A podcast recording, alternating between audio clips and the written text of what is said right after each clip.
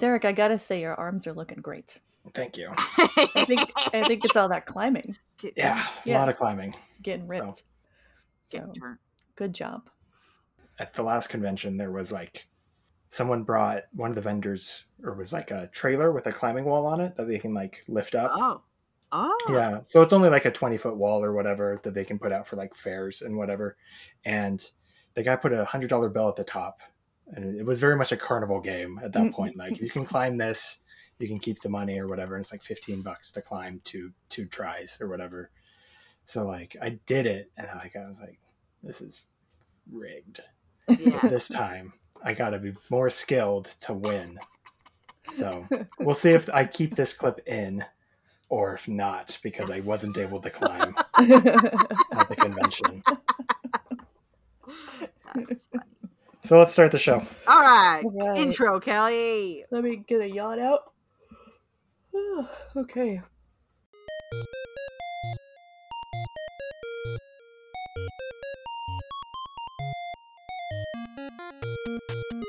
Hello, friends and fiends. Welcome to Bugs Need Heroes, a podcast where an artist and an entomologist team up to illustrate the inspiring abilities of insects by creating bug themed superheroes.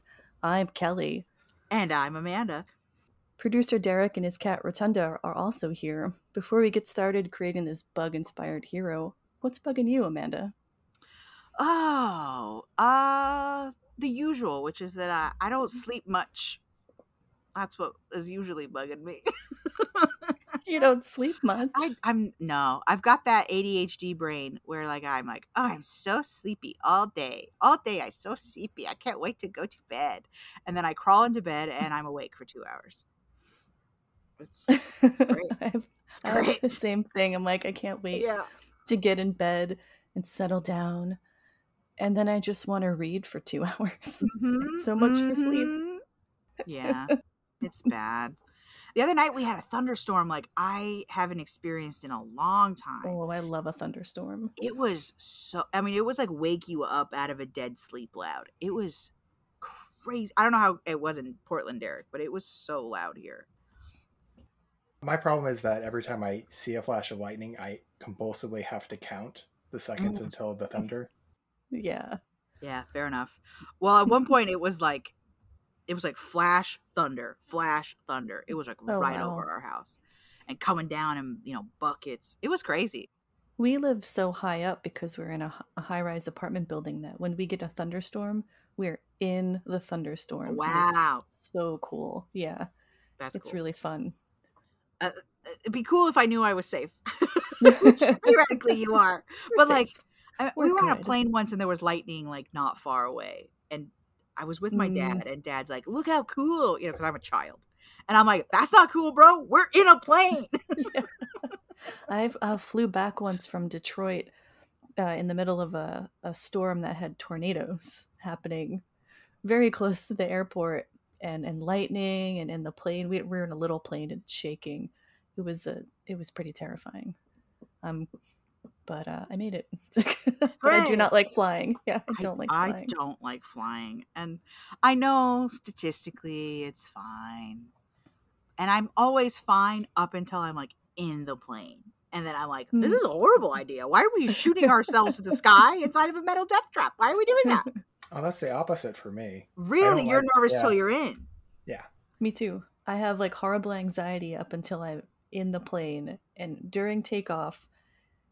And then once that's over, I'm like, all right, um, I think I'm okay. And then landing is a little awkward too. Oh, i'm fine until I'm in it. And then I'm nervous at takeoff. And then I'm like low key nervous the whole flight. And then I'm nervous again for landing.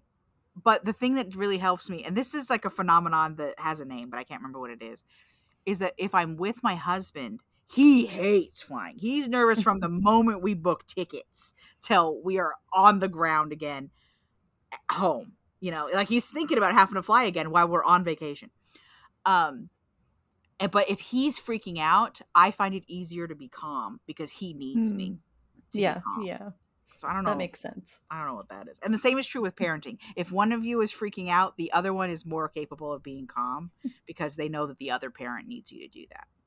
It's- I was uh, I think on that same flight, but to Detroit, I, had, I flew out for work and there was a woman sitting next to me who I, I didn't know. And I was really nervous because, you know, I'm nervous about flying. Right. This woman was so nervous during takeoff, she grabbed my hand. A stranger. Oh, that's so cute. yeah. And then I I felt immediately calm and I'm like, oh, this woman needs me. She Yeah. is more scared than I am. She needs some comfort. She needs a And I- rock right now, and it's gonna Yeah. be me. yeah, so I like g- gently spoke to her and I patted her hands and I'm like, "You're gonna be okay." You have a very soothing voice, Kelly. So okay. I think it would work. So and then she calmed down and she apologized for grabbing me, but I said, "No problem. You know, if that makes you feel better, grab away." On our way home from our honeymoon, we got separated because you know airplanes they just are like Mm. shove you in wherever you land is where you land. And I'm like, no, I need to sit next to him because he's gonna be in a bad way. One because at one point we were having like turbulence, but he had his headphones on, so he didn't know. So like the plane starts to shake, and just I'll never forget the look on his face as he like looks back at me, like fully convinced we're about to drop out of the sky. And I'm like, it's fine. There's turbulence. The the pilot said, you know, so I do feel better flying with my husband. Yeah. I feel like a lot more relaxed because he's super relaxed about it. So he he calms oh, me down. he's chill. He's like, whatever He's happens, mega chill. Yeah. out of my control. Whatever happens, happens. yeah. He's very much that guy. That's funny. well, I am uh, super excited today, Amanda. So I did the intro, and you know what that means. Means That I'm I'm the expert this week. Look at me. I'm the expert now. I'm so excited. Um, and there won't be art this week because I am not an artiste. You're not gonna give us a post-it note doodle of a mug. Give you a stick figure. Yeah. So what uh, what is your your topic today, Amanda? What are Well, we covering? a few weeks ago, I don't know when this is this is going to come out. So really a few months ago, we mentioned on the podcast that I had recently discovered that shellac was made by bugs and that Mhm. it was like, "What? You're telling me what?" And that kind of led me down this rabbit hole of like what other stuff that I encounter a lot being an artist, an art historian. Like what am I encountering that's secretly made of bugs? Um so I went down a little rabbity hole here and I've I've got several bugs that make art stuff. I'm not talking specifically about like food stuff that's made from bugs because that could be its own whole episode about like I just pictured a Yeah. little bug holding a paintbrush, a little little easel, little art bug. art. uh and I we've mentioned before like people using bug like wings and stuff to make art. So I'm also not talking about that. I'm talking about mostly pigments that are made from bugs Oh, very cool. or bugs that have a part in the process of making a pigment. Or and, I- and of course shellac. I did also look up how shellac is made. And uh, so through your research, was it cool? Did you find it interesting to kind of do it that part? definitely was interesting. I think it's I think the most interesting thing was there's very little information readily available. They do not want you finding Really? out about the bugs that are in your stuff. it's kind of like this weird open secret. They're like, yeah, yeah, yeah, yeah, yeah, but let's not talk about that. Let's let's leave that alone. I think just bug bug made stuff has like kind of fallen out of favor and they don't really talk about it anymore. Hmm. But they are still definitely using it. It could also be they don't want anyone stealing their bug secrets. that is definitely a thing as, as we'll talk about with the color purple is that a lot of it is secretive because because a lot of this bug stuff is just kind of old it's ancient techniques of getting pigment out of stuff and so and a lot of that is hidden behind these well i want to be able to use this for my empire and i'm the only one who's allowed to have it Mhm. so uh, some of it is secretive, I think, partially because you have to be a tradesman in it to really understand where it's coming from because it's trade secrets. That's So, really oh, cool. so what color do you want to start? We got red, we got purple, we got black, we got shellac, which I did not mean to rhyme, but I, I very much did. but you did. but I did. Um, let's start with, I guess, purple.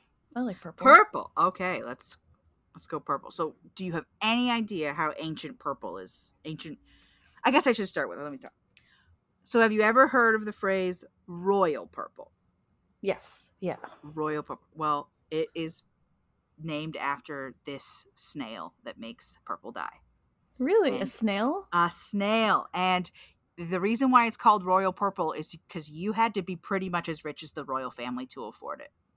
Oh, really? Wow. because it is a special dye. So, so purple dye. Uh, have you ever played uh, Age of Empires? yes. Oh, yeah. have you ever played the Phoenicians? I have. Yeah. Are they purple? They are indeed purple. That is because the ancient Phoenicians are the ones who do this whole purple thing. They they are the ones who find the snails, and we're talking like ancient. We're talking like 1570 BC is like the earliest Oh, wow. Evidence they have. I mean, th- this is they found they found a snail, accidentally squished him. Oh, it's purple inside there. I wonder what I could use that for. like that's how old it is. And you're gonna find that uh, that story repeats itself with red. Oops, I so squished, funny, I squished something and it was a color inside. so Phoenicians actually the name Phoenicia is the land of purple. That's literally what it means. Is Wow, they're really into this purple thing. yeah.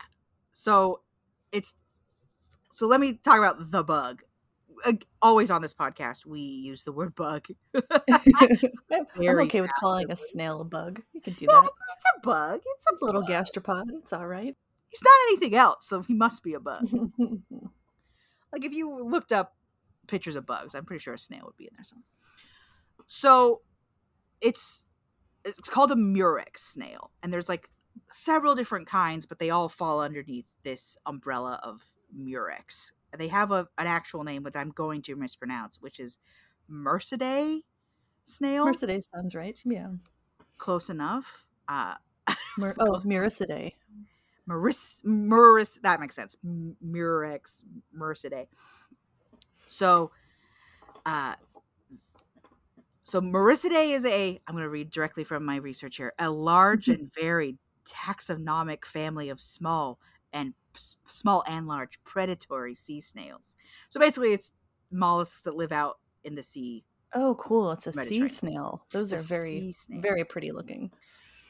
so they have this hypobranchial gland that is inside the snail inside of its little shell and it's the same sort of gland that eventually s- squids kind of go hey what if we made ink out of this Oh, cool. squirt you in the face with it so the snails have like an earlier version of that and it, theirs is purple when you smash into them so the the snail has this gland inside of its shell that has this mucus in it and that mucus is purple and unfortunately the process of getting to that purple because it's so deeply inside the shell is not a very snail friendly process um, Ooh, poor little snail. yeah, it's not not very snail friendly. I'd really say none of the ways you could you get pigments or paints or anything from the animal is very animal friendly.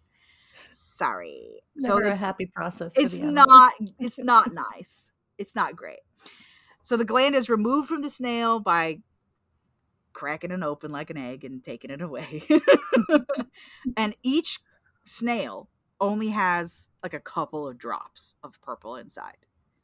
Uh, Oh, geez. So you have to go through a lot of snails. Yeah it right? takes yeah it's i mean you're talking you start with a pound of snails and end up with a gram of of pigment. Oof.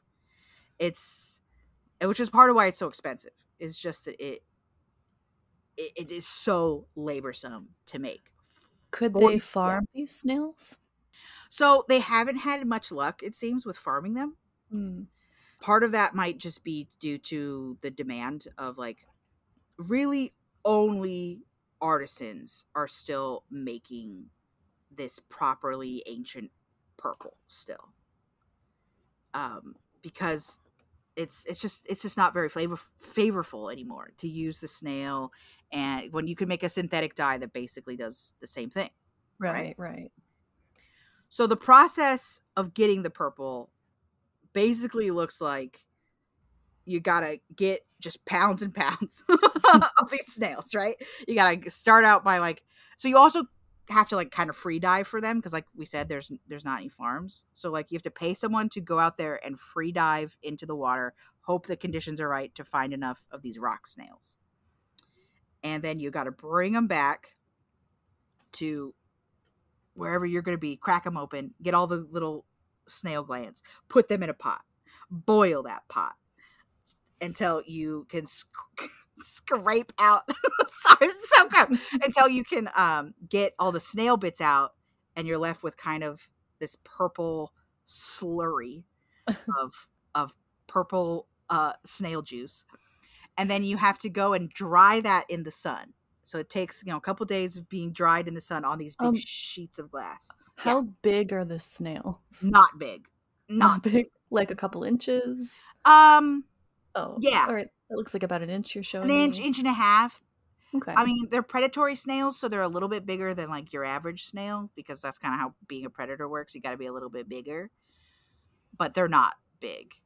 I'll send some pictures into the Discord in a second here. Um, and are are those snails still around now? yes, so this is this is a practice that goes on to to this day, Okay. but more or less the people making it are making it as like collector's items, like oh cool, I got this old piece of purple from this, you know, or being used to uh like restore old pieces of antiquity. Oh, that's they- cool. That that's a great need- idea. Yeah, they need this this specific purple to to do it.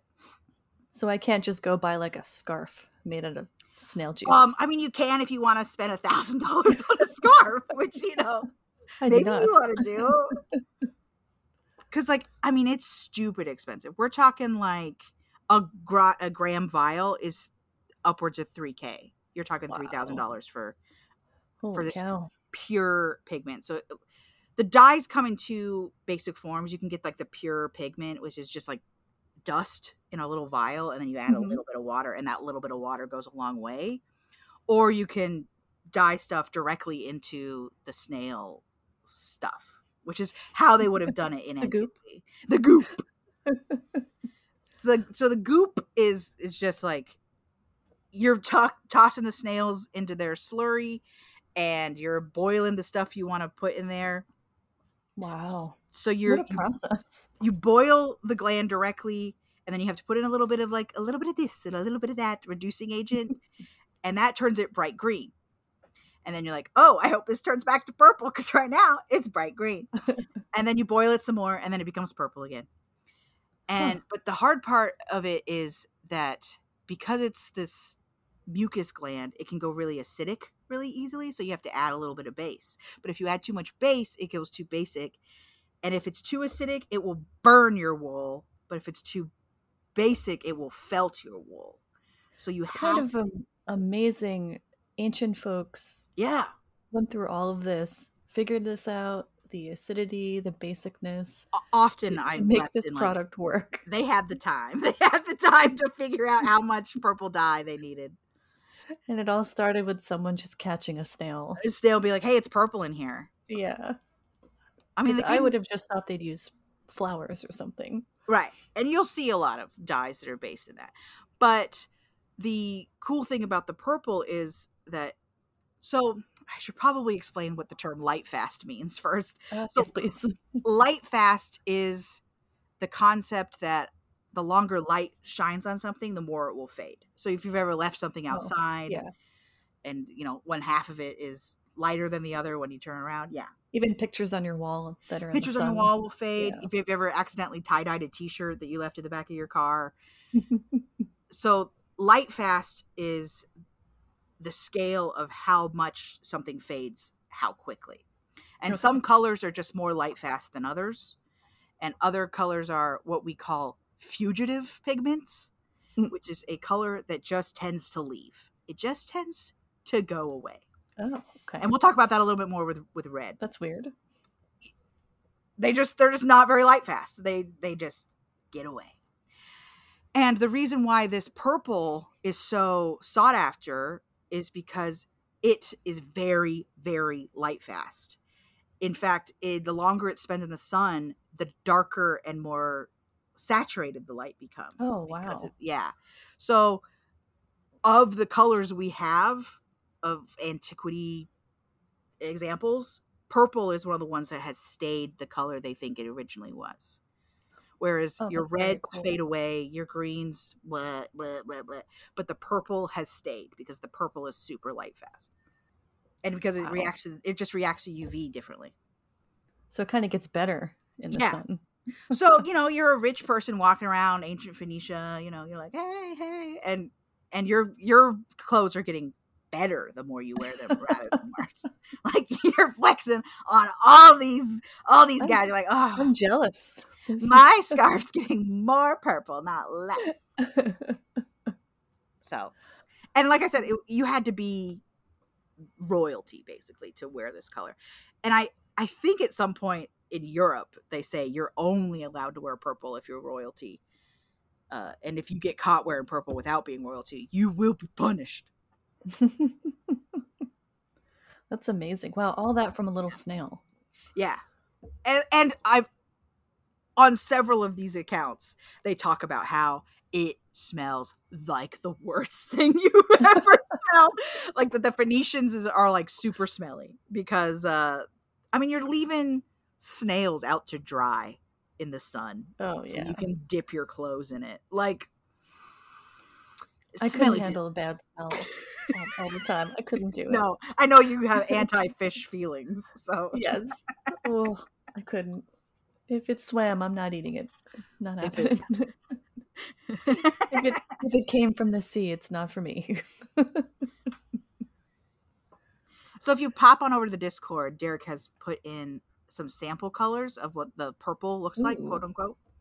So the purple, the actual color you get is affected by which snail you get. And because there's like three different kinds of snails that all look exactly the same. By kinds, do you mean species? Yes. They're okay. Um Oh, they're pretty. The shells are very pretty. yeah, the shells are very cool. Very that's that classic spiral shell of a sea Mhm. snail. And so you get like light purple, you get dark purple, you get blue, and it doesn't take that much work to like convince the colors to kind of go one way or the other. Like, oops, my purple actually ended up blue, or you can get red, you know. And like I said, it's super light fast, and so your your fabric will only get more purple as time goes on. I like that you taught me a brand new term today. Light fast. Light fast. It's a good term too. I love saying it. Cool. Light Very fast. cool. I had not heard that before. I think if I was a superhero, that'd be the name I went with. It would work because you'd be like a. Would you be a pigment based superhero? Obviously, obviously, yeah, you have to have some sort of. As a kid, my superhero identity. You know, I'm eight. I'm making myself superhero mm. identities. Definitely was like a psychic who used her psychic powers to paint pictures exactly as she imagined them in her mind, rather than having to go through all that mamby pamby using my hands stuff.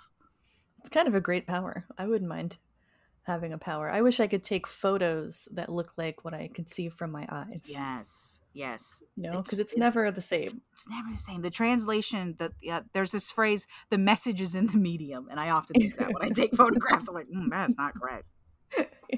That is that is not what my children look like in real life. Oh well. I should say it's called Tyrian purple, named after Tyrian this- purple. the city Tyre in Lebanon that it originally comes from. Very cool. Uh, so now you can pick between red, shellac, and black. Um, it's like a choose your own adventure podcast today. it is. It's fun. I think. I think we'll go with black. Black. Okay, let me. So this one is, you know, depending on how you feel about it, a little bit cheating. So, it's cheating. Uh oh. uh, Meta just gave me the eyebrows. the eyebrows, mhm, the eyebrows are cheating. So, so wasps are part of the process, but they are not part of the final thing. Hmm. So there is uh, an ink. There's two basic ways to make ink. One is using the the byproducts of fire, you know, charcoal, black Mhm. dust, whatever. That is how you make uh, what we would call India ink, and it, it, hu- like calligraphy in Japan is made using charcoal ink, right? Oh, okay. Right. In Europe, there's an ink called Iron Gall ink that is arguably the most important in- invention as far as literacy goes. I think in the Western civilization. So there's uh, oak trees. I don't know if you know what a gall is. I should probably start there. Do you know what a, a gall is as referred to on trees? I I do, but I would like you to explain it. So a, a gall is basically if you injure a tree in some way, it will grow a protective growth Mhm. over wherever the injury was. A big and if you ever seen a tree with a big lump on it, that's a gall. And oak trees in particular love to just gall it up. They're become Lumpy boys. lumpy boys. so there is uh, an oak tree. I don't think I wrote down. It's Aleppo. They call it Aleppo, and uh, there's a a wasp that will sting into the tree and leave its babies behind. You know, classic wasps. As they do. Oh, as yeah. they do. And the oak tree in response will make a gall over top of those uh, those invading little larvae. And then you take that gall, which is just full of you've heard tannins before. Mhm. Tannin, yeah. often as described with with wine. Wine, yeah. Red wine specifically. Yes. So the it, the tree will make a, a gall over top of the larva, and then the tannins inside that gall, you take that off, and then you uh, use the tannins to make ink. You basically you combine it with a couple other stuff, and uh, voila, ink. Sorry, that's not a very like. uh No, that's cool. I mean, I like I like that our friends the wasps are involved in making some pretty cool ink. Yeah, it's definitely one of those cases where like the the tree can't win against the wasps because Mm. it creates this protective shell like oh that's me don't be stinging me and the wasp is like haha you fell right into my trap i wanted to be inside this gall because then it just like eats the gall from the inside What a process. What an uh, amazing evolutionary process. You know, to like get to that point. yeah and again i have to go back to the ancient peoples being like what would happen if i boiled this right now yeah, like why? Who who found that gall on an oak tree and went, hmm. i bet i uh bet i could use this Yeah. so this, this this ink is incredibly indelible you know it um like i said with how the purple gets more purple this ink just gets more inky it gets Oh, okay. dar- darker and darker uh so a lot of our ancient manuscripts that we have from medieval times are made with this ink and we can still read them crystal clear Oh, yeah. because this ink is so potently waterproof um writing it directly on vellum vellum is the I don't, do you know what vellum is Pretend I know nothing. oh i'm sorry so so, so a lot of ancient manuscripts are made with vellum which is incredibly thinly shaved Mm, animal skin because paper was not readily available right, right. way too expensive to make paper. Um, so they would use animal skin, and they call it vellum. It's kind of one of those things where, like, if I change the name of it, I can divorce myself from what it actually is. From it being animal skin. Or Yeah. animal skin. And so you, when you use this waterproof ink on this vellum, it's it, once it's on, it's permanent. It's there. The only way to get rid of it is to scrape it off. So that's why so many of our ancient manuscripts have stayed intact if they were taken care of properly, obviously. We should be thanking the wasps and Should- probably other small bugs who I should be galls. yeah. Other bug other bugs make the galls, but like specifically this wasp, the the the situation in which it finds itself inside that that, that gall just makes an incredibly high amount of tannins, which then turn into ink Mm. extremely So well. you said they just boil it. What's the extraction process for this? Uh, as far as I could tell, boiling it. so you, you know, just crack that open like a like an egg, basically. And there's the, I think you'll like this. There's this whole uh like lore around these galls, specifically on Michaelmas Day, where you you get the you get the gall, you crack it open, click click click, open it up. If there's a worm inside, then the year will be pleasant and unexceptional. Ooh. I love But folklore. But if there's a spider inside, it will be a bad year for your crops. If a fly is inside, it will be okay. You know, it's gonna be fine. Oh, but if- the poor fly, the omen of meh. But yeah, it's it's fine. It'll be fine. But if there's nothing inside, prepare yourself for a year of disease. Oh no. So you want to find the worm, the, which is probably just the larva. which is probably I'm just the larva, assuming. yes, Yeah. of some sort, which is probably wasp. And then if a spider, uh oh, no good props. crops. I love Fly, a it'd be spider. fine. It's sad. All right, it's just a spider. I just thought you'd like that because I know you love a good a good lore. Good lord, that's great. That's very cool. And uh, Mi- can you explain what Michaelmas is? Uh, Michaelmas Day or Michaelmas, you're probably pronouncing it correctly. Is I'm gonna have to look now to get the exact. I I think it's early Christmas. Oh, okay. it is uh in late September and November 8th Eastern Chri- Hold on, I'm looking here to make sure. Okay. M- Michaelmas is basically just a celebration of the Arch- Archangel Michael. The- Hmm. I assume the Catholics are probably still up to that. But uh I think so. I think it's still going on. the older Lutherans probably still do it too. It's probably one of those older Christian traditions in Europe that didn't Hmm. quite make the jump over to mainstream uh, American Christianity anyway. Yeah, I, I think I think Catholics here might might still Yeah. celebrate. I think if you belong to one of the older traditions, it's probably still Yeah. a thing. Oh, that's cool. Well, I wouldn't be mad if it was a spider. it would be good omens for you. No ruined crops for Kelly. yeah, like my balcony crops are doing just fine. Yeah. All right. And I will I will jump off from here with the wasp. We'll go to our friend the bee. Ooh, doesn't make a color, bee. but I felt like they needed mentioned because beeswax is used in pretty much everything. Like if you needed something to be malleable, it was beeswax. Oh if you yeah. needed something to melt away, it was beeswax. If you needed something to resist water, it was beeswax. So like honestly, I don't think we could list everything that beeswax does for art making just because it's everywhere. It's inside of everything.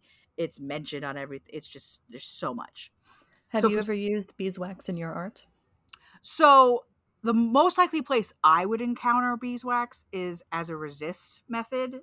Uh, I don't watercolor super often, but when I do, that would be the place I would use it. Nowadays, most people use rubber cement, but you can definitely still use Oh. beeswax. So beeswax for a long time was used for making you know candles obviously but also you use it to like polish any woods you have any wood carving you have would be beeswaxed um, varnish of any kind it's used for packaging stuff it's used for preserving food you probably still probably encounter it on your food because Mm. um, a lot of grocery stores will shine up their their fruits and vegetables with wax Oh, they use beeswax for that. Sometimes. sometimes depends but because un- like I said at the top, unfortunately, a lot of these bee these bug things have been replaced with more, in my opinion, chemical laden processes, Mm. just because they're cheaper to make. It's cheaper to use a fake thing than a natural thing. Unfortunately, which seems opposite. You think I can just go find some beeswax. That'll be cheap. But I think I had a lotion that contained beeswax that a friend Yeah. sent me a while back. we have And a it's got a really, weird texture. we have a really popular brand here in the Pacific Northwest called Burt's Bees. Mhm, which is mhm. meant to be yeah uh, uh beeswax based I have Burt's Bees chapstick. It's my go. favorite. My favorite It's- chapstick. it's so good. good. it's one of the few ones that i can use because as you know i have a horrible orange allergy Oh and yeah. they, they sneak that stuff into everything so i can I, use the I Burt's like Bees, them. The uh, I like the there's one that's a little bit minty, yeah and then there's yeah. like a super super ultra bomb one that's great in the winter. Big chapstick fan. yeah so a lot of body lotions will have beeswax in it somewhere um they use them in pill bottles or pill capsules now you'll have some Oh. beeswax ones for that I Crayons. have a reusable um, use reusable food wrap, and I think that's coated in beeswax. Yeah, very likely. Like instead of using plastic wrap, it's Mhm. like uh, I think it's maybe parchment covered in beeswax. It's kind of cool. yeah, that that would make perfect sense. Uh, there is a, a a dyeing process called a batik, which is from Indonesia, but the the process itself is used all over the world. People have been doing this pretty much from the time they figured it out. But batik is like the famous one that Indonesia, specifically I believe Java, has a huge tradition around this this dyeing process where you make your pattern with the wax, right? Oh, or if you've ever seen um like uh easter eggs in like the eastern europe tradition where they melt a little bit of wax onto a stylus and then make their pattern onto the egg with the wax yeah. And In then you- Poland, it's called a pisanki. oh perfect It's for for Easter. Yep. Yeah. Yeah. so then you dye the egg whatever color it was you wanted to dye it and or in uh indonesia you dye the fabric and then you scrape all the wax off and then you've got two different colors easy peasy because uh, or you scratch off a little bit and then you dye it again and then you have you've made easter eggs you know how it goes. Yeah, it's great. That's really fun. Look So at our that little is- being helpful. yeah so beeswax used everywhere at, at, at all times just assume you're in contact with beeswax at any given moment and uh, it's from honeybees. I'm assuming, right? Yes, yes. Well, if you're going to talk about like beeswax that's purposely being raised, you're pro- almost always going to be talking about honeybees because that's the one that we've decided we To farm. keep. that's the one we want as pets. Yeah, exactly. Oh, that's great. I love bees. Yes. Do you remember as a kid, you'd be at the grocery store and they'd have a, like a honey pourer that you could pour organic honey out of, and they'd always have a sign on the side that was like, "Do not open. You will let the bees out." Yeah, that pissed me off. I was so scared of that. It was at I was so scared of that as a kid. I was like, I can't believe they just have bees in here. They just have they just have bees. Yeah, so they have the like honey like thing. Like it was certainly just a big bag and like a, a lever that you pulled to like pull it out. But it seemed like the bees were actually inside because they had decorated it to look like a, a honeybee like super. hmm So, and then they had the little sign that said "caution bees," and so you thought that there were bees. Oh, Rude. still upset by that. Oh yeah, it scared the bejeebers out of me as a kid. I was like, I can't believe they just let let bees in here.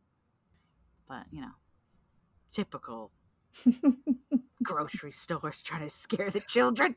grocery store antics. I mean, you guys do something to stay busy in there. so, from another thing that beeswax is in is shellac.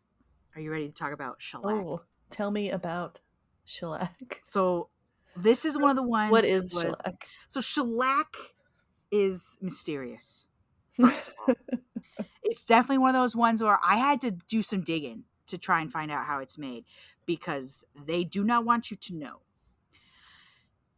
I, I'm not sure why. I think it's just one of those things where, like, so according to the this, according to my research, um, throwback for Magic School Bus fans, is uh, the people who made it all those generations ago are still making it, and so those families, those like 30 families, have kept kind of the wraps on how shellac is made Oh, because they are like, no, we're making it. You, you, we don't want you to do it. We're, we're gonna do it. so they're still using like these ancient methods to get through it. So lac is the only resin that is commercially available that is made from animal and natural polymer. All other resins are fake. Fake news. really? Wow, just one. They're the only ones who do it. So it's this bug called the lac. It's a scale bug. Do you know what a scale bug is? I'm sure you know better than me. I, I do. but I don't know that I know better than you.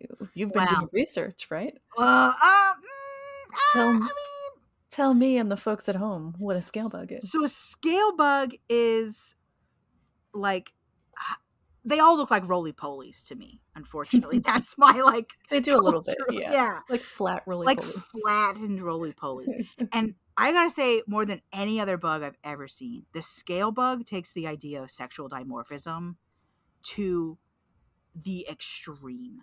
Ooh. Specifically, the lac bug.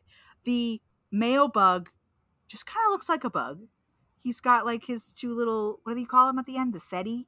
They're like The you know, cerci? That's it. And, and he's got those, and he's flying around, and he's doing his bug thing. And then meanwhile, the female is like straight up an alien, straight up. a what does she look like? Hold on, let me let me toss one in the. Derek is sure to put it in the Discord. One sec. Can you describe the uh, the difference of this this I- I feel like you're talking about Grendel's mom here. what Uh, uh, let me. Uh, uh, I have the the link right here. For some reason, it's not working. Here we go. Here we go. Yes, I do, uh, yes I do want to click. Darn you, Google Docs. Oh googs. Okay, so you have a a buggy boy here on the on the right of the image I've just shared with you. That is, he's got his legs, he's got his antennae, he's got his cerci. He's a bug. Classic, classic bug shape. Classic oh bug. yeah. Meanwhile, the girl bug, the ladybug, but not a ladybug, is like basically like just like this blob of a bug. She looks like a lump. She's, She's just a lump. Horrifying. She and she has all these like tendrils Oh boy. come out of her. I don't like this at all. I, bruh, like it's not right. It's not Imagine right. being her. What a Yeah. what a life. So basically, of of uh, two bugs fall in love, and they they are going to uh, make a bug family, and uh, so they get together, and uh, he doesn't last long after this. Unfortunately, with the way As- of bugs, As is the way of bugs. The male is he's got a job and then he's goodbye bye. and he's, he's, he's outie. She goes onto these trees. Uh, there's three specific trees that they use for cultivation now, and they are called the Palas, the Kusum, and the Ber tree. They're they're, Great names. they're all names kind of trees. good names, for trees. and they're all these deep forests in in India, uh, trees, right? And uh, they also make like a little bit of like you can make red pigment out of their flowers, and there's a little bit of red pigment inside the bark, blah blah blah. And uh, so you're you're the bug. You're gonna go lay your bug eggs. You climb up this tree. You find a nice clear part of branch, and you start making a house out of resin that you secrete from your body, Oh boy. as you do. She is monstrous. She's like low key horrible. She re- reminds me of something from the Monstrous Manual in Dungeons and Dragons. She's a bit much. She's a bit much. And sh- so she'll spend the rest of her life in this resin house that she makes with a bunch of her friends. So you'll see Oh, so there are multiple females. multiple Living females together. all living inside of these resin houses Hmm. together because they'll start smaller and then they will expand bigger as they lay more and more eggs and there's more and more like larvae inside of the little resin house with them Hmm. and they last about six months and then um, their time is done and that is when they harvest the resin that the bugs have been living in so lac is what they call that resin and it is harvested twice a year Oh, okay. to go along They just it. peel it off the tree. Uh, I mean, more or less. So it takes it takes about anywhere between like twenty thousand and ninety thousand insects worth Wow. of resin to make a pound of lac. So again, it's taken a lot of bugs to make. Seems any- like it's not worth it if we can synthesize something better. something something more or less the same. Yeah. Yeah. So the resins. So what they do in modern commercialing with of these bugs is they they will introduce them to the tree. They basically take their like the the last crops bugs and go and put them on a tree to begin the cycle again. Mhm, mhm. So once they get the tree branches that are covered in this resin, they they scrape it off as much as they can, crunch, crunch, crunch, crunch, crunch, crunch, crunch, and then they boil that in water, and then they scrape off any detritus inside, Mhm. so that they're left with just the Goop. the goop. The A lot of goop. bug stuff is is just it's just goop. That's true. And then they so so now it's like all these hard little bits of wax and resin because the bugs also make wax as part of the the house building process. Probably helps to create the structure Right. for the for the their home. I mean, if you're gonna, I mean, if you've ever tried to build gingerbread house, you got to use multiple kinds of. it can't just be one thing. Yeah, you so think of the lac as the, as as the gingerbread and the, the uh, Beeswax is the, The wax. as the as the, the the icing in between. Yeah, You're So making me hungry for a really lousy gingerbread house. like the worst. the it's so bad. worst. so then they so they scrape it all off get all the stuff they don't want out of it so now it's just like these bits and pieces and they call that like lac seed basically Mm. and then you put that inside of a burlap bag and then you twist it up if you've ever made cheese very similar to Mhm. like the Yep, cheese Yeah, cloth I've made cheese at home. and then you put it over a fire so that the resin all m- melts and it Oh, drips wow. out drip drip drip drip drip drip drip drip drip drip drip drip drip and then it is put in these little lac discs uh, and then as it hardens so there's like multiple processes basically of like what do you want this lac to do at the end so there's two ways to kind of sell it as shellac which is what you use as like a varnish on furniture it is like and it's like suspended in alcohol basically to like Oh, okay. thin it out. But most commonly, it's sold as uh, they will take the the resulting toffee and they'll stretch it out really, really thin into these big sheets of of This is crazy. This is a crazy way to make something. yeah, I'll, I'll send you some of the videos this of is like very labor intensive for some yeah, shellac. and like again, it's being it's being made like the way they've been making it for hundreds, maybe even thousands of years, because uh, they they just have passed this tradition down in in India and Myanmar. I mean, they're talking like they've got examples of it from like three thousand years ago, wow. Even what, longer. what were people using it for? Uh, the same things we use it for now to make things last longer, to make things stay fresh. We still use it, as you'll find out in just a moment. Up until I think 2009, it was used in Skittles. So you'll find out how that just a second. Like it, it so it's it's food Mm, safe. Tasty, tasty because- lac. Yeah, because it doesn't have chemicals in it. It's just bug juice. So it's been used as like a food safe preservative forever, for as long as they've had it. Do you know why Skittles made the change? Uh, social pressures, basically. Oh, really? We don't- don't want to eat Skittle we don't want. Can you not roll your candies in a bunch of Could bug you please? not? And so the resulting lac is, you know, those beautiful wood colored resins that you put on Mhm. your hardwood floors. That's the bug. The bug is the one making that color. That is the bug not is making some beautiful wood then. beautiful. Truly. So like the, and that depends on which tree it's on. Remember, I mentioned that there's three different trees. Those Mhm. three different trees, def- show up with different colors. Oh, darkness level. interesting. Wow. For all that from a horrifying little bug. This is such a crazy one. It's so much weirder than like I'm going to collect this pretty snail Yeah. shell from the ocean, Oh, it's purple inside. I'll use it.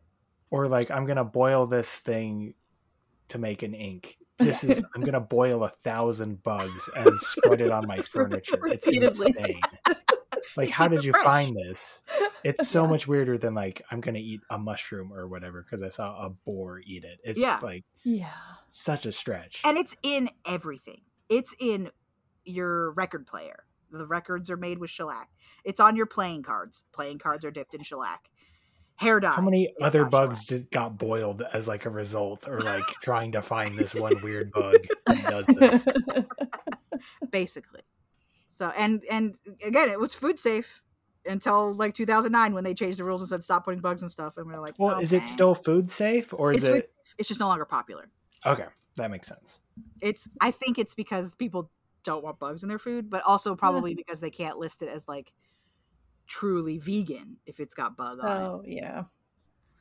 Which- yeah, that's probably. But if if doing this episode taught me anything, it's that once again, there's bugs in everything. like you're, you're Yeah. not getting away from it. It's in. I don't ev- think anything is truly vegan. If you're eating if you're eating salad, you've probably eaten some bugs. Oh yeah, for sure. Just what For happens, yeah. sure. I mean, I, I texted you yesterday. We were juicing apples, and I'm like, I wonder how many bugs are in these apples. like, how many did I just not get? You know, and they're probably not that There's many always because they were bugs in apples. apples. But there's always bugs in apples. What's worse than finding a, a worm in your apple? Not Finding finding half a worm in your apple. I think my "Oh, dad did that once. I'm pretty sure my dad bit into an apple and um ate like half a bug and then he just laughed and kept eating. okay, dad. Classic Bruh. dad. Classic dad. He's like, mm, extra protein. Yeah, nom, nom, that- nom. basically that was the joke. He's like, "It's no, I got protein with my apple." No, he just kept eating Delicious. Delicious.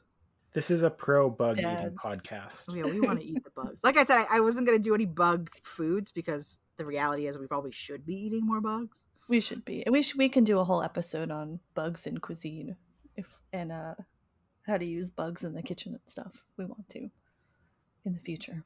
It'd be a fun episode. That's a good segue to the next bug. So the next bug is the most famous, the most infamous, the carmine. Ooh, tell me, tell me, tell me. So have you heard of red dye number four? I here it is a scourge. Oh, sorry, 40. Red dye 40. Oh, hold on. No. So the so the real dye made from bugs is 4. And the fake dye that people don't like because it's bad for your brains, according to them, is red dye number 40. 4 bugs. 40 ADHD. So, you know, so I'm hearing the the bug juice is the better option. honestly, again, we're a positive bug eating podcast. Choked on my own. Did you just eat a bug? I just ate a bug. Oh no. I have the same kind of quandary with it that I do a lot of stuff, which is that like if I lived in the wild, if I didn't live in a house, 100% I'd be eating bugs because every other animal that looks close to me or behaves sort of like me eats bugs. So there's no Oh, yeah. way that like if I'm sitting in nowhere land without a house and I see a nice juicy bug. I mean, how long would it really take you? It, take, it takes Bear Grylls negative 30 minutes. He goes into the forest to find a bug. He, he wants them. He needs to eat those bugs. he enjoys it. He's I a strange man. Bear He's a strange Grylls. Something going on with that guy. he loves to eat a bug. So, the name of this bug is the, the cochineal bug. It is another scale insect. And once again, sexual dimorphism on full display. Is the female horrifying again? She's not. She's a regular, she's a good girl. Okay. Oh, She has the decency to look like a bug. Thank goodness. Thank goodness. She just looks like a a flattened roly poly to me. Oh, She's kind of got okay. pokier edges, but other than that, she pretty much looks like a flattened roly poly. Thank the bug gods. Thank no you. more, no more scary ladies. no more monster bugs. And once again, the males are smaller and have wings and have very little to do with what's going on as far as what we're going to talk about. So they crawl out, crawl, crawl, crawl, crawl, and they go and find uh, what is called a prickly pear cactus is their preferred. There's we have they those in live on other- they live on other cactuses, you know, if you want, but like the prickly pear, that's the one they like. So a female will go and find a, a nice spot and stick her proboscis in Mm, and hunker down. That's where she lives now, right? She's gonna live on this this prickly pear cactus. She covered herself in wax, this white waxy stuff.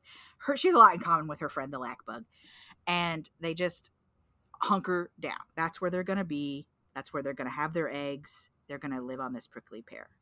So along comes a human, and scrapes them all off into a bowl, and um, unfortunately, that is where the end of the bug comes because they will then be uh, pestle and mortared up into a fine dust, a red, red dust. So what is actually so you squish the bug, and inside is a couple of drops of red dye. It's actually an acid.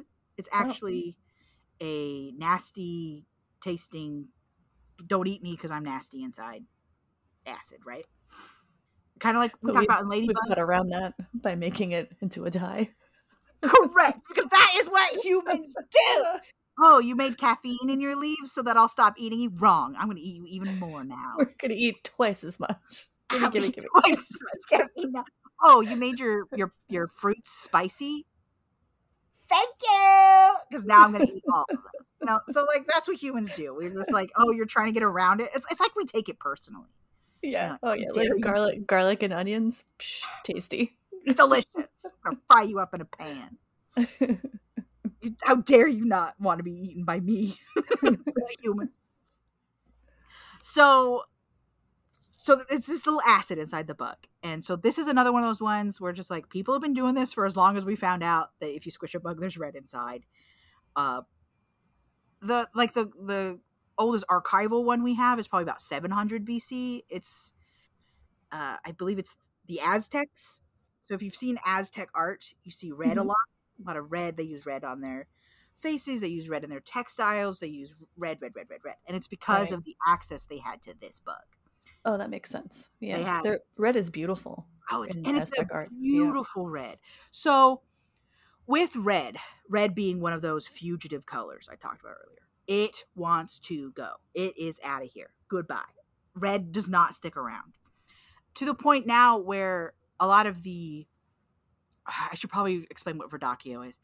So Verdaccio is this Renaissance period style of painting Okay. that that so what you do is you want to paint a person right so what people don't realize is that human skin is actually really difficult to paint because what it actually is is several layers of semi-transparent skin over top of blood and muscle that has a color Mm-hmm. so to get a lifelike glow to a human, you actually have to paint in layers of those same sorts of colors. And one of the ways they got around that was by painting every person green. So you paint a person green first in your monochromatic green. Okay. Then you paint red over top of that green in thin layers. Because red plus green equals brown. And if you do it in thin enough layers, uh, you can create a healthy sort of blush and glow. Oh, that's so interesting. I didn't know that was what they were Right. doing. So that's how they like Huh. you're you look at uh, Leonardo da Vinci's Mona Lisa stuff. That's how it's done. Is the Verdaccio Wow. And then layers of red to make it seem lifelike. The problem with that is now is that red is not light fast. So the red is leaving as it gets exposed to light and other things. Uh, but the green is staying, both because it's not been exposed to much light because it's been protected by the red layers, and because red uh, green is a more light fast color. Mhm. So we have all of these these these like medieval uh, paintings on the walls of like churches and stuff, specifically in like stuccos, that are now green. The the the people Virgin are green. looks like she's about to puke. Oh no. She's green because her red has faded, but her green has stayed. Let me see if I can get a good. Uh... So, shared one over there. You Oh see how wow. Very green, green. their faces are is because the red has left, but the green has stayed. So Yikes. yeah, so, so like now, scary. so like this very is scary. Yeah. this is forever the question, right? In art history, do you try to restore it to what it looked like before, or will that destroy what is like there? Mm. This is a little bit of that, uh, you know, Jason and the Argonauts ship question. How Yeah. many times can you restore it before you're no longer restoring it? What are uh, you're an artist? What is what is your view on it? I think it depends. I think it depends on whether you're covering original work or not. Now, there's some things I think, unfortunately, I think there's a hierarchy of importance. Mm. I think we should continue to restore the Mona Lisa because the Mona, Mona Lisa is really important. And I think we can continue to restore lesser pieces because what's it matter if it gets a little bit damaged in the process? It's not like super duper important Right. but for the most part i think there's a huge swath in the middle that we should be leaving alone because unless it's leaving us we should leave it alone. Which who gets to say when it's gone? You know, like it, Yeah. you know, the the front of a church, a Romanesque. I'm sorry, I'm dropping so many art terms for you today. A Romanesque uh, archway piece in, on, on a church with all these little tiny little friezes. That's gonna wear and tear pretty quickly. Yeah. You know, your gargoyles' faces are gonna wear away within a couple hundred years because And- they're outside. that church is also probably in use, and I'd want to. I'd want to restore that because people are worshiping there, right? And I, I think And that kind of makes sense. I think it makes sense to restore a piece that people are still using for its intended purpose. Yeah. It uh, it was put up there for a reason in the first place. People were using it. I think you can restore that. Keep in mind also that the idea of restoration is a very new idea. Mm. They, I mean, you're going to accidentally stumble on a bunch of stuff. But the hunch, the Hunchback of Notre Dame, the book, is not about anything that you think the Hunchback is about. Hunchback of Notre Dame is actually a book of uh, the whole thing is a dissertation on why we should care about the the building of Notre Dame. Oh, okay. It is Hmm. like the the people stuff. That's just background melodrama to Hmm. why why the author. Oh, I gotta look. Make sure I'm gonna have the the right. I think it's Victor Hugo. It is. Yeah. Okay. So the whole thing is actually Victor Hugo, the author of Hunchback of Notre Dame, making his case for why Parisians in particular should care about restoring the city and keeping our history intact. Mm-hmm. Wow. Don't tear down the church from 1400 to build a new church in Yeah. 1865. Let's keep the old church and because it has importance. History is important. And that's a pretty new idea in the terms of humans as a as a whole thing. We didn't keep stuff. So we another case of this is we don't have a lot of plus size clothing left archivally not because there weren't plus size people but because plus size clothing gets cut up and used to make more stuff because Oh, it's, really? it's just so much I there's so much resource thought of that. Yeah. so a woman she has a dress she doesn't keep that dress nice she cuts that dress up and makes a dress for her daughter and then that daughter does the same thing someday so we don't have a lot of clothes because people use their clothes till they're used up Right. then they use them for something else. They make a quilt, they make a blanket, they make shoes, they make socks. They don't hang on to clothes because they were important. So that's why we only really have archival stuff Right. of of like royals who put a dress away because they were like, this is a ceremonial dress, and the next person needs to wear it. So oh, that's really also cool. cloth just doesn't stick around much. It just Yeah. Cloth gets has a life. a Yeah. Shelf life. it has a shelf life for sure. So, but back to the red dye. So red dye. so so the Spanish, right? So the Aztecs are using this red forever. Then the Spanish, Cortez, 16th century. He comes That over. He jerk. sees all the red. Oh, this jerk! You know what he does? You know what he's gonna do? He's gonna get all that red dye and he's gonna take it back to Spain, and Spain becomes uh, hugely influential in Europe based off of the money they have being able to sell this red dye Oh yeah. Oh, I can imagine. Right. Because it's like I said the the uh red is such a powerful color. You know, we associate it with blood and and passion, Mhm. love, and all these things, but you can't really get really good red dyes out of flowers because there's just not much pigment in a flower really at the end of the day. Mhm. So you're left with like clay and, you know, vermilion and stuff. Right. But those things don't dye clothes well. But crushed up bugs they do the job. dyes clothes really, really well.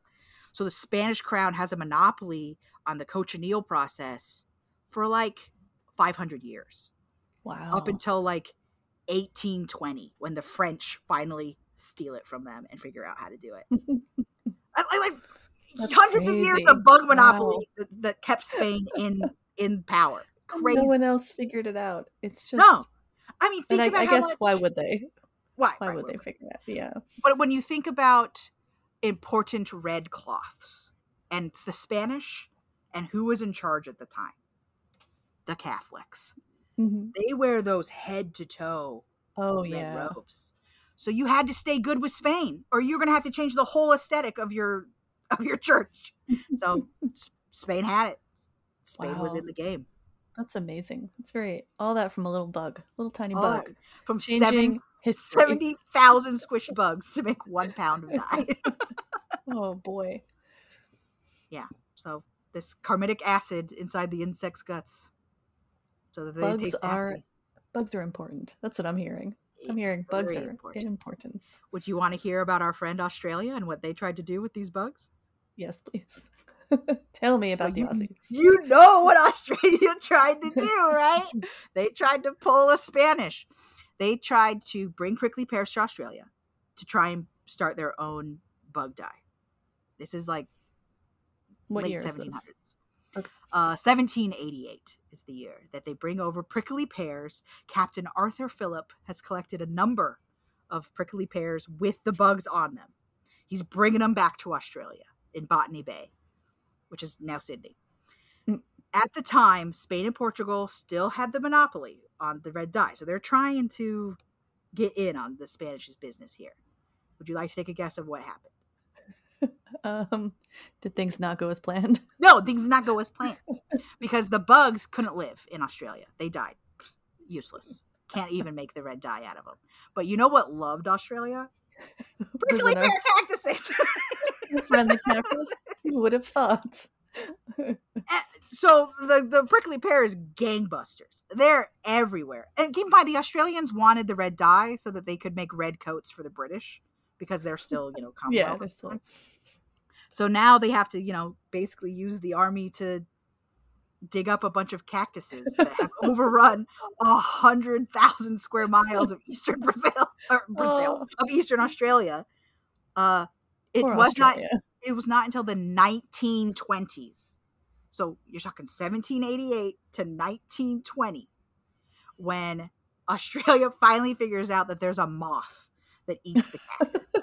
and they introduce the moth, and now the cactuses are under control. Finally, the moth has come in to save the day, Cinnabar moth style. Oh So, man, what is happening over there? That's wild. Austra- Austra- learn your lesson about introducing things, Australia. Uh, this bet- has happened more than once Uh, oh, with the really? prickly pear specifically, as being introduced to other places and then having to bring in the moth. I believe there's actually a statue of this moth someplace. Oh, sure. there is. Sounds like this moth's a real trooper. Oh, that's amazing. That's ridiculous. Yeah. So uh so that's our our natural dye of red. And in 2009 in America at least they said, "Hey, stop putting the bugs and stuff." there was ostensibly there's like this worry about like allergies. People are allergic to the bugs. But like I think we need to face the facts that I think it was really because people didn't want bugs. It's- yeah, uh, yeah. That happens. so they're no longer considered a natural derivative or whatever. They have some fancy term for it. The bugs got removed from the list of acceptable natural dyes. and Skittles had to stop dyeing their Skittles with red and putting shellac on the outside. Skittles is a real double whammy. Double whammy for Skittles. I want some 2008 Skittles to see if it made a difference. Okay, I looked it up, and the the moth does have a statue or a Hmm. monument in Queensland. Oh, that's Perfect. amazing. That's where Bluey lives. he and that moth are best friends. You go for sure. I, I expect there to be a Bluey episode about this moth any day. So there you go. So they still farm cochineals. Uh, unfortunately, it's kind of been. It's another one of those things where, like, culturally it was very important, but it's just Mm. expensive to do, so it's kind of faded from uh, a lot of the production. Right, right. So Me- Mexico used to make a lot of it. Now it seems to be more in like Peru does it, but so. But there are definitely people who A still do. journey. What a journey, Amanda, Yeah. that you've taken us on today. I hope you learned a little bit about I learned a lot. and a little bit about art history and how the Spanish owned red for hundreds of years, three hundred years. years. That's incredible. You want red, you gotta come. Well, you got you want red, you gotta come to the Spanish. But if you want purple, you gotta go to the Phoenicians. So What what is your uh, which one was your favorite? While you're doing the Uh, research, which one blew your mind I- the most? I didn't read you the list of everything that the red dye is in Mm. because it's everything. It's everything. Between the shellac and the the carmine, I promise you you have bugs on you right now. It's in Probably. makeup. It's in lollipops. It's I just, my son was eating what was he eating? Uh but I was like I wonder if there's any bugs in there. Play-Doh. He was playing with Play-Doh. He wasn't eating it. He was playing with it. And I was like, I wonder if there's any bugs in your Play-Doh. And he was like, uh, no. And I was like, Could be could be. a possibility. because it's anything that's red and like i said when i first started talking about the red natural dye 4 versus now they've got the unnatural dye red 40 and it's being connected to um you know some people are saying it like exacerbates kids adhd that it's bad for like your depression there's like all these questions about like yeah, I would have to see some studies on that. I don't know. I I didn't spend much time looking Yeah. that sort of stuff up because I think it's That's kind of a rabbit hole of, you know, there's like this, this kind of this phenomenon of people being like, well, it didn't used to be this way, and I think there's a certain amount of it didn't used to be this way, but I think a lot of it is we didn't used to have a name for this. yeah, and this was not diagnosed Yeah, well, and I, I'm not sure. he was just a weirdo that. instead of yeah, having some sort of like personality disorder, you know? oh, oh, he's just awkward. Well, yeah, because he's autistic and it's 1620 and you don't know that yet. Yeah. know? So- And also, society isn't necessarily very accommodating to mm. A neurodiverse people. Mhm. no, yeah, And it's like, oh, well, we didn't used to have all these childhood diseases. Yeah, because they died as babies. they just didn't make it. What part of have eight kids, only two make it to adulthood was difficult for you to understand? exactly. Well, look, me- I was just talking about like how they like life expectancy was only 35 years. Incorrect. That is not how life expectancy is work. It works. It's just, that's the average. But you're looking at how many people died at four. Uh, But if you make it to 30, you're probably you might make it all the way to 70 at that point because like you've made it. You've made it through the hard part. Now you get to relax. So there you go. Fun facts. Well, thanks, thanks, Amanda. Thank you Yeah, for this have- incredible any- journey. have any other questions about dyes? I Um, here. well, we could probably do like a whole nother show. Oh, right. We could do a whole show about like the using bug parts as art. I'd love to do one that's uh when bugs show up in paintings. What does that mean? Oh yeah, that'd be very. there's cool. a whole secret language of symbolism that artists just freaking loved for a while. They were like, "But I'm gonna hide." I would, I would love to hear about that. And this flower secretly means that I'm in love with my cousin, you know, and you're like, stop, stop, Like, calm down, buddy. calm down. This flower means I secretly hope the Pope steps on a pebble. I'm like, stop, leave it, leave it out of here. And some of them work and some of them don't. You know, so. Uh, so how many uh, pots of paint would you give Ooh. these bugs? I would give them. Wait, pot. How many pots? As many as you want. No as- limit. Limit. No limit. A thousand pots of paint. Uh, How, I- how many uh how many uh illuminated manuscript pages would you give? Oh, A whole book? 150. 150. 150. They're fantastic. Love it. How about you?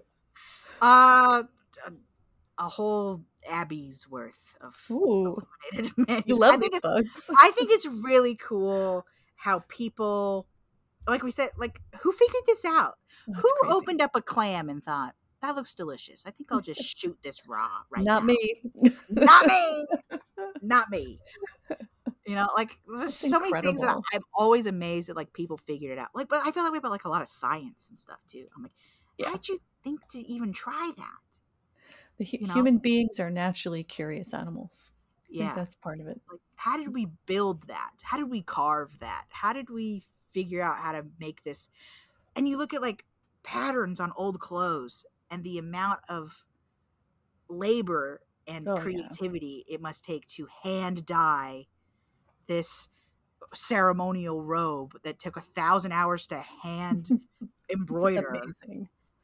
you know and it's i mean and, and we're talking about people are still like don't have indoor plumbing but they've got this beautiful ceremonial robe of like it's like what? It's just crazy to me.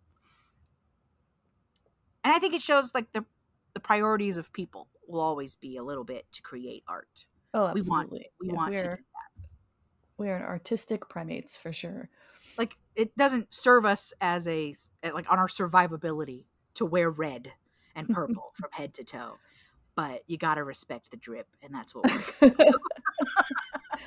In this podcast, we always respect the drip. respecting the drip. I hate that I said drip. I'm gonna get you to start using young people slang with me, which I I use uh. only mostly ironically, but a little bit for real reals. All right. Well, I hope that you wear a beautiful, colorful shirt today and think of your bug friends. Bye.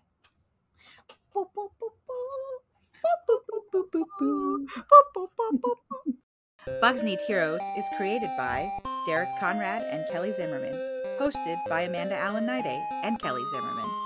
Bugs Need Heroes is produced and edited by Derek Conrad. Our music is Ladybug Castle by Rolemusic. All character art by Amanda Allen Niday. Got a bug question? Email us at bugsneedheroes at gmail.com.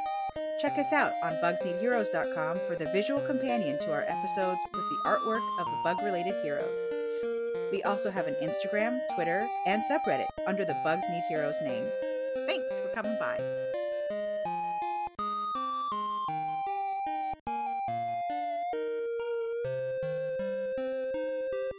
Producer Derek and his cat Rotundo. Rot- Why can't I say Rotunda right now? I say it all the I say it enough. Believe it or not, I talk to Joe about your cat frequently because I think she's great. She's so perfect. say her name.